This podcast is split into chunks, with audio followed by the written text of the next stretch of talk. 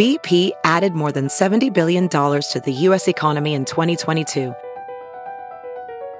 Investments like acquiring America's largest biogas producer, Archaea Energy, and starting up new infrastructure in the Gulf of Mexico. It's and, not or. See what doing both means for energy nationwide at bp.com slash investing in America.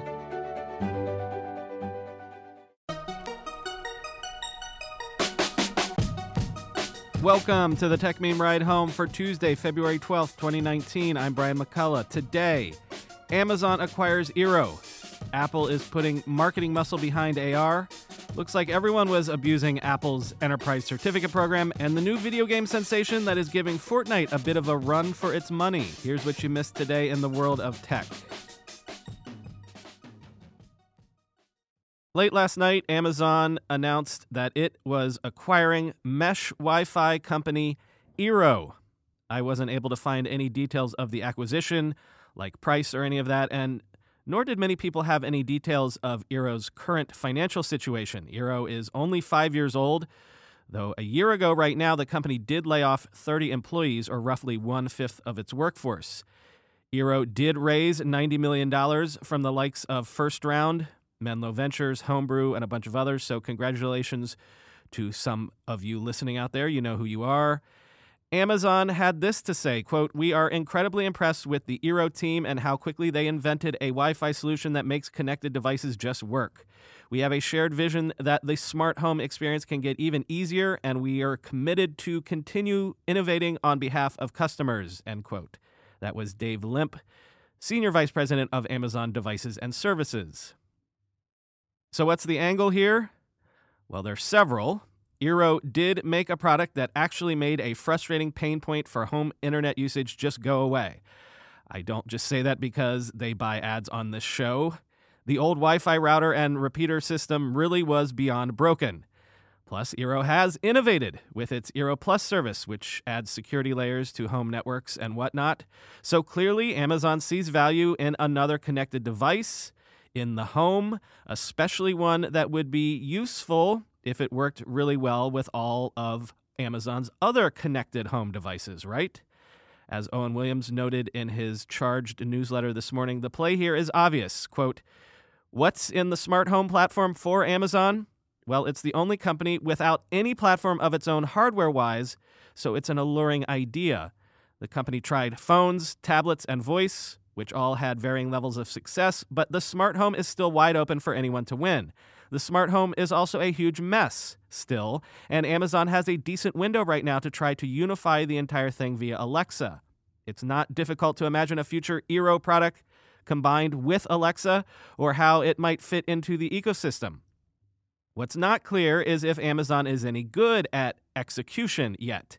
It owns Ring and a few other random startups, but we haven't seen much in the way of a coherent strategy across them yet. End quote.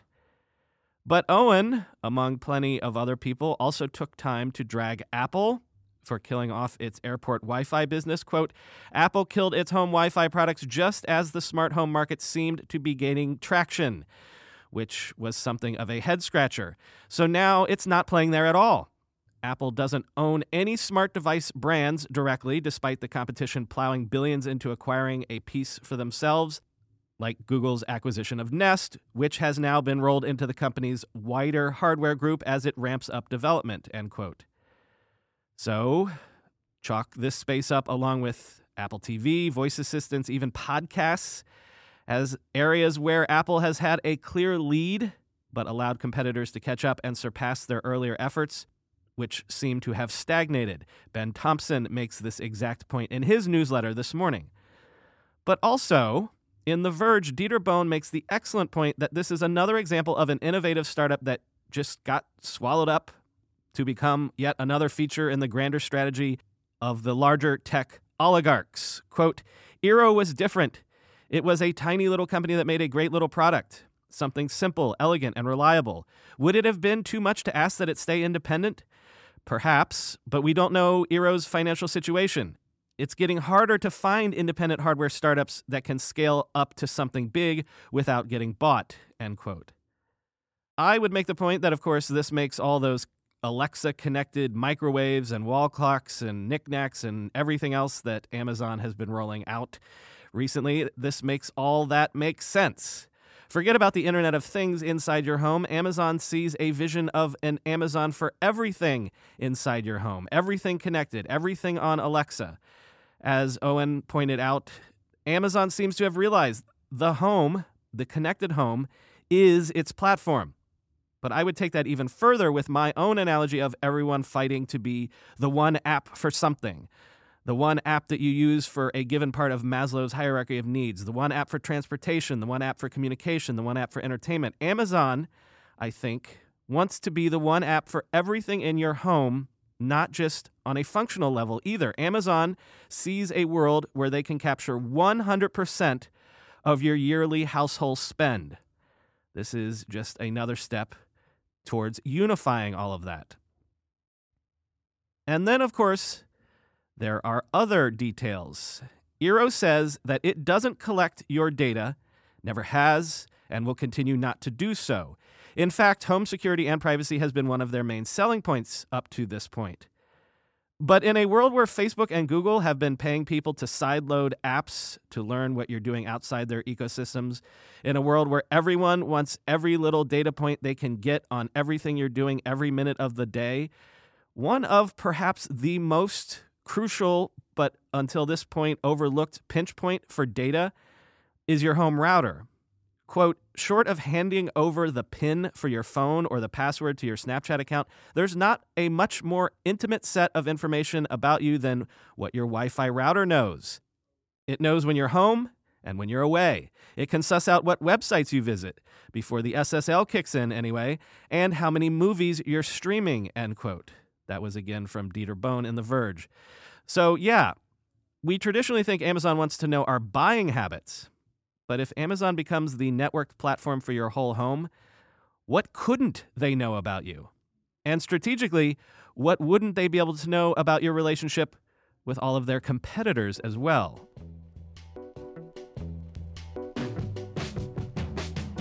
Looky here. This is an interesting story given that last segment. Bloomberg has a piece up this morning reporting that some of those Wi Fi connected smart lights in your home can do things like tell Amazon and Google when you go to bed. Quote, for several years, Amazon and Google have collected data every time someone used a smart speaker to turn on a light or lock a door. Now they're asking smart home gadget makers such as Logitech and Hunter Fan to send a continuous stream of information. In other words, after you connect a light fixture to Alexa, Amazon wants to know every time the light is turned on or off, regardless of whether you asked Alexa to toggle the switch. Televisions must report the channel they're set to. Smart locks must keep the company appraised whether or not the front door bolt is engaged. This information may seem mundane compared with smartphone geolocation software that follows you around, or the trove of personal data Facebook vacuums up based on your activity. But even gadgets as simple as light bulbs could enable tech companies to fill in blanks about their customers and use the data for marketing purposes. Having already amassed a digital record of activity in public spaces, critics say tech companies are now bent on establishing a beachhead in the home, end quote. I'll just leave that there without further comment.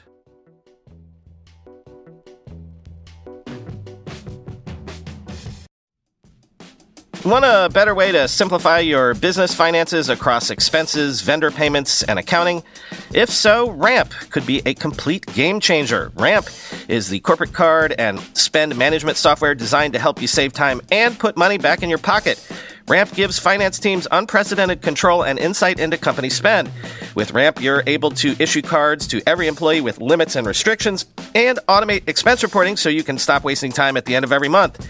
Ramp's accounting software automatically collects receipts and categorizes your expenses in real time so you don't have to. You'll never have to chase down a receipt again, and your employees will no longer spend hours submitting expense reports. The time you'll save each month on employee expenses will allow you to close your books eight times faster. Ramp also saves you money. Businesses that use Ramp save an average of 5% the first year. Ramp is easy to use. Get started, issue virtual and physical cards, and start making payments in less than 15 minutes, whether you have five employees or 5,000. And now, get $250 when you join Ramp. Just go to ramp.com slash techmeme. Ramp.com slash techmeme, R-A-M-P dot com slash techmeme. Guys, we don't have to choose between hair growth and our health. Nutrafol's drug-free whole body approach promotes hair growth from within. No compromises, just better hair. Nutrafol is the number one dermatologist recommended hair growth supplement brand with over 1 million people seeing thicker, stronger, faster growing hair with less shedding. With Nutrafol, building a hair growth routine is simple. Purchase online, no prescription or doctor's visits required. Free shipping and automated deliveries ensure you'll never miss a day. See results in 3 to 6 months. While many supplements rely solely on ingredient studies, Nutrafol clinically tests final formulations to ensure their efficacy. In a clinical study, 84% of men showed improvement in their hair after 6 months taking Nutrafol's men's hair growth supplements. Take the first step to visibly thicker, healthier hair for a limited time. Nutrafol is offering our listeners $10 off your first month subscription and free shipping when you go to Nutrafol.com slash men and enter the promo code RIDE HOME. Find out why over 4,500 healthcare professionals and hairstylists recommend Nutrafol for healthier hair. Nutrafol.com slash men, spelled N-U-T-R-A-F-O-L dot com slash men, and enter promo code RIDE HOME. It's a Mark Gurman Apple Scoop Tuesday. For the first time ever, Gurman says, Apple will have a head of marketing for augmented reality in the person of longtime iPhone marketing exec Frank Casanova. Frank was instrumental in launching the original iPhone among many, many other Apple products over the last 30 years. Why is this an interesting development if it's not already obvious? Because if Apple is bringing its marketing big gun over from iPhone to AR, that might tell us where Apple thinks it's going strategically. Quoting Gurman, the decision by Apple to name its first head of product marketing for AR underscores the technology's importance to the company's quest for major new products. An Apple spokesman declined to comment, end quote. Or, as Philip Elmer DeWitt wrote, this demonstrates the importance of marketing to the technology's future, end quote.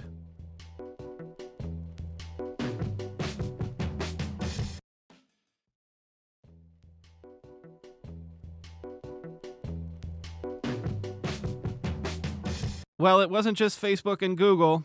Over at TechCrunch, Josh Constine is reporting that dozens of porn and gambling apps have been using that iOS Enterprise Certificate program to obtain users outside of the friendly confines of the App Store. Quote TechCrunch found thousands of sites offering downloads of side loaded enterprise apps and investigating just a sample uncovered numerous abuses.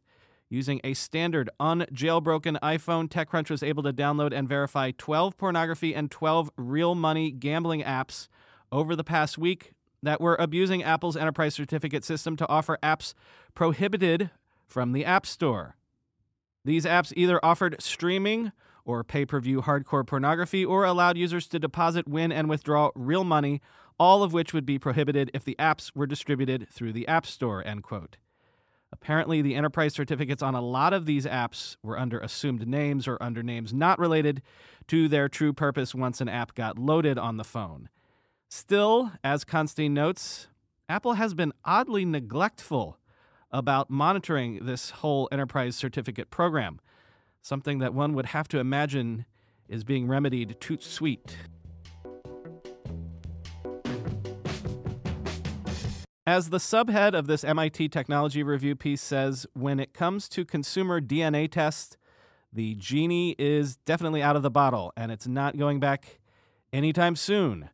Over 26 million consumers have added their DNA to the four leading commercial ancestry and health databases, according to Technology Review, especially Ancestry DNA, which has sold more than 14 million of its DNA kits.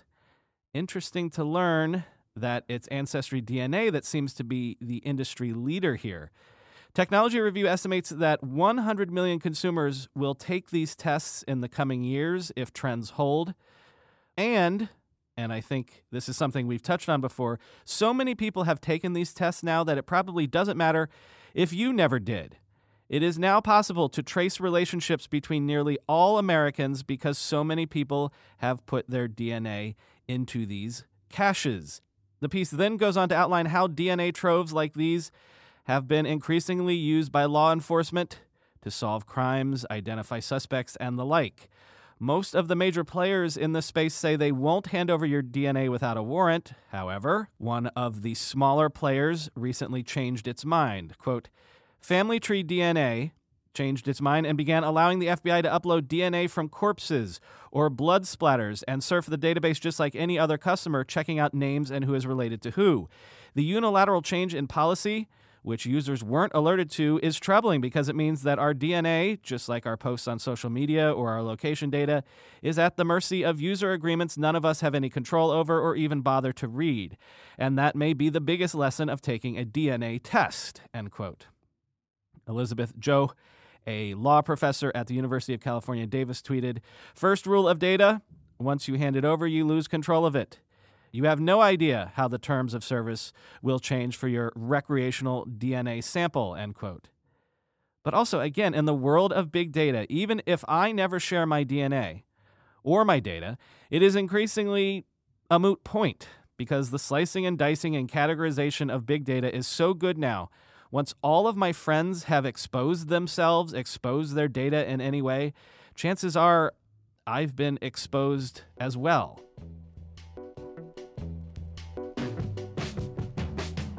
And finally, today, this is something new on the radar for me.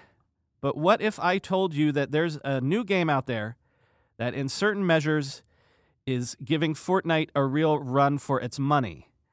Apex Legends is a new game from EA, Electronic Arts, that was released within the last week. It's a battle royale shooter game like Fortnite. It's a free to play game like Fortnite.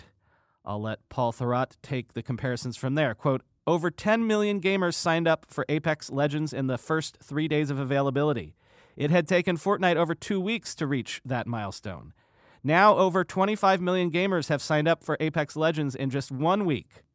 Fortnite needed three months to reach 30 million players. And now Apex Legends is the most viewed title on the Twitch game streaming service, surpassing, wait for it, Fortnite, end quote.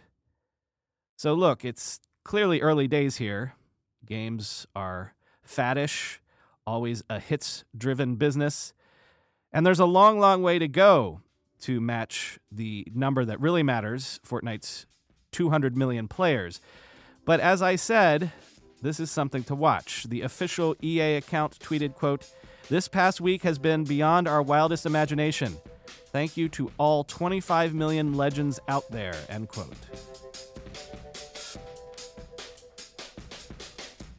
That's all for today. As always, I've been your host, Brian McCullough.